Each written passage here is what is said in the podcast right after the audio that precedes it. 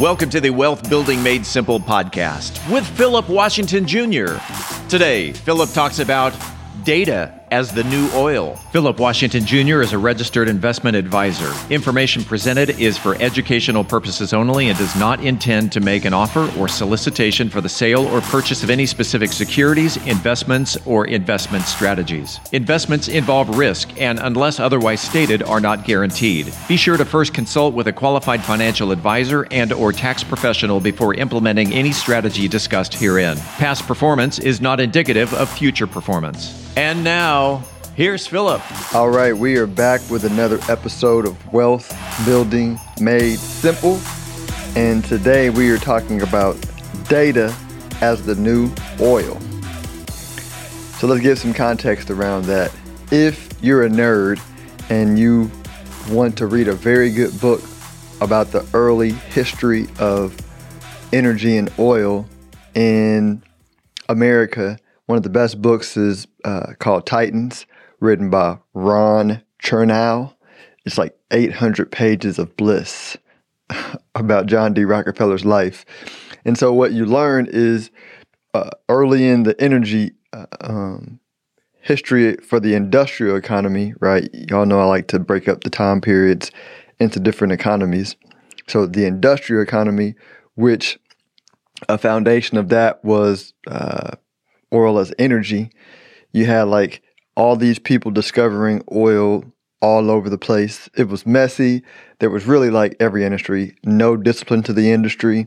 Uh, money was relatively scarce because of the uh, lack of discipline. Uh, but, you know, people would make lots of money and they would blow lots of money.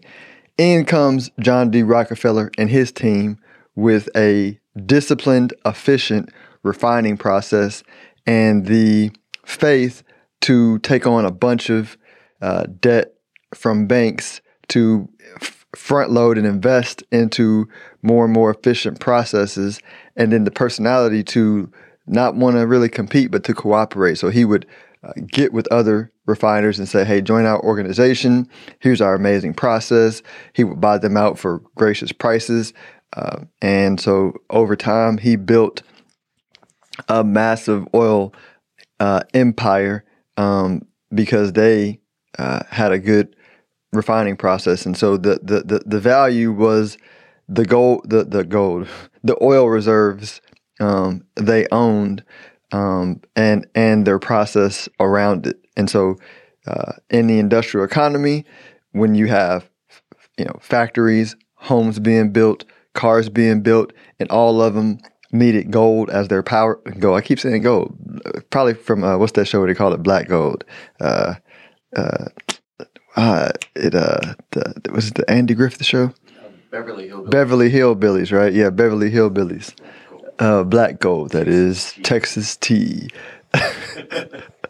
uh, but um, you know, so got massively wealthy because that was the the power source of the industrial economy.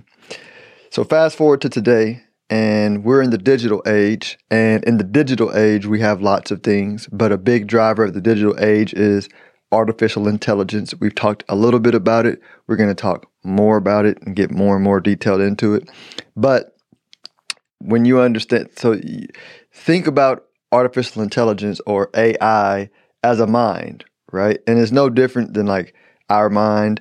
Uh, our cells have minds. Atoms have minds. Amoebas have minds. Everything has a mind. Um, but thinking about our mind, right? So uh, the mind of artificial intelligence, in order to get smarter, uh, there has to be uh, quantity of data and quality of data, right? Quality is the process of how the team and the AI processes that data or contextualizes that data. And but the other one is like the data. So going back to oil, the refining process and the actual oil. And so um, you've seen a lot of these companies uh, that in the digital world have made money on on data already. So it's not a new thing, right? So you think about uh, what makes Facebook so valuable, what makes Instagram so valuable, what makes TikTok so valuable.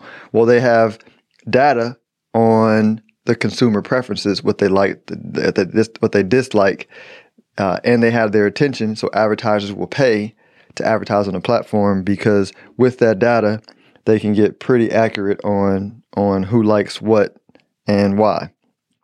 And so, uh, and so as you as we make artificial intelligence more intelligent, more intelligent, more intelligent, and it begins to replace knowledge workers, right? Because, and I'll talk more about this, but the, the artificial artificial intelligence has lots of functions throughout society that it's going to do, but uh, I'm going to focus on one of the big ones is uh, re- replacing what knowledge wor- workers do. Uh, and so a knowledge worker uh, is somebody who uh, gets an education for a long period of time, and because of their dedication and discipline to getting that education and study, they get paid the big bucks uh, to give that information back to people who are going to pay them for it. So think of like consultants, financial planners, uh, healthcare professionals, uh, attorneys, all those people. Um, uh, you know, even programmers uh, to a to a, to a to a big degree. Um, but uh, artificial intelligence is as it gets smarter and smarter, it's gonna be it's gonna like be smarter than the knowledge workers and can crunch numbers and give feedback in a fraction of the time. And so so what happens is just like with social media companies and th- uh, their data being their gold, uh, and that's going to continue to be a big deal. You're going to have these companies that uh, are getting information from consumer preferences, uh, getting information to train the artificial intelligence, and that data is become going to become extremely valuable. Let me give a specific example. So let's say, let's say, I want to build a good one. Uh,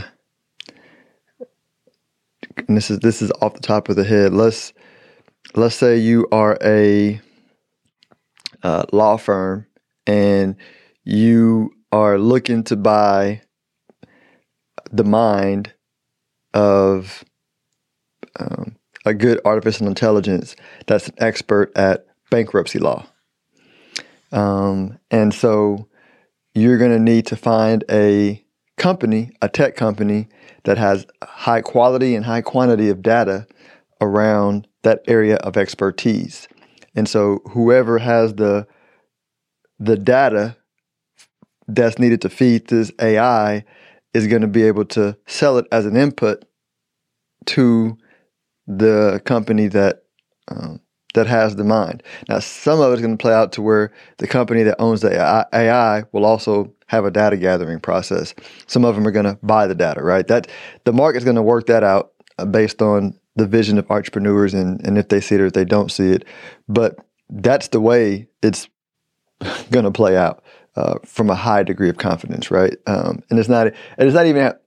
I don't even have to like predict the future. Like this is just, just you're just watch. It's already kind of happening, um, and so that data is going to become uh, very, very powerful, right? And so that's why I talk about data being the new gold. Is it is, and why it's important as an investor is now you can understand why some companies that may not have much revenue right now might have high valuations, right? It's because the tech people know that the value that that that data has a value, right? It's kind of like when you own uh, uh, oil fields or land that has oil on it, but it hasn't been refined yet. That's fine. It's still super valuable just for the fact that it has those that that oil in it back in the day and and and now. And so that's a new avenue or aspect to look for from an economic standpoint or companies that are gathering data and have a competitive advantage on data. The even better bets are looking out for the companies that have an integrated situation where they are own the data, they're gathering the data, and they own the mind, right? Um, I mean, that's a phenomenal monopoly, and that monopoly uh, is going to get built, right? Go, uh, I, I, wrote down a couple of them that are that already have a pretty good integration uh, and are working. And these are not recommendations; these are just examples that you can look at and think about. But Tesla, right? Tesla, um, the driving experience will be improved based on the amount of data given to it. So Tesla has the most cars on the road already that are in the from the future, right? Or you know, the cars of the future. and those cars are driving miles every single day. So the, the level of compounding of their data is, is going to be hard, even if these new companies can build and figure out a way to sell more cars than Tesla every single year, which they won't. But even if they do, they still have a 10 year, some, something like a 10 year uh, disadvantage uh, of Tesla having cars on the road and are compounding and feeding their the mind of their AI data every single second of the day, right? And that compound that compounding interest gets bigger and bigger and is basically like just, just not going to be able to be be caught most likely. Um, so Tesla's a good one uh, because that data improves the driver driving experience. Google, same thing. Um, it, I'm I'm interested in because my prediction is Google's going to smoke ChatGPT because Google already had an artificial intelligence that was smarter. It just was politics or whatever why they hadn't released it. But now, like, it's a war and they're going to come in and they have more data than anybody. So they're just going to apply their AI to the data they already have uh, with the Google searches and be able to do it in real time, which ChatGPT uh, is not currently um, doing. And that's an integrated in all of their already outlets for Google products. And that's going to be freaking ridiculous. So, um, Google, uh, Facebook, TikTok, Apple, Salesforce, Twilio, all the digital wallets. Uh, NVIDIA, who NVIDIA makes the processing chips uh, for all of this AI, and that's crazily valuable. Um, um, Microsoft as well, and there's tons and tons of more companies uh, that are uh, smaller, less known, that are operating in the space. Um, but yeah, that is the new oil. Pay attention, it's coming. Until tomorrow, y'all have a good day. If you are interested in having a review of your portfolio or to see how far on track you are with your retirement goals, Philip offers complimentary consults through his company, Stonehill Wealth Management. For more information, log on to stonehillwealthmanagement.com forward slash talk. That's stonehillwealthmanagement.com forward slash talk.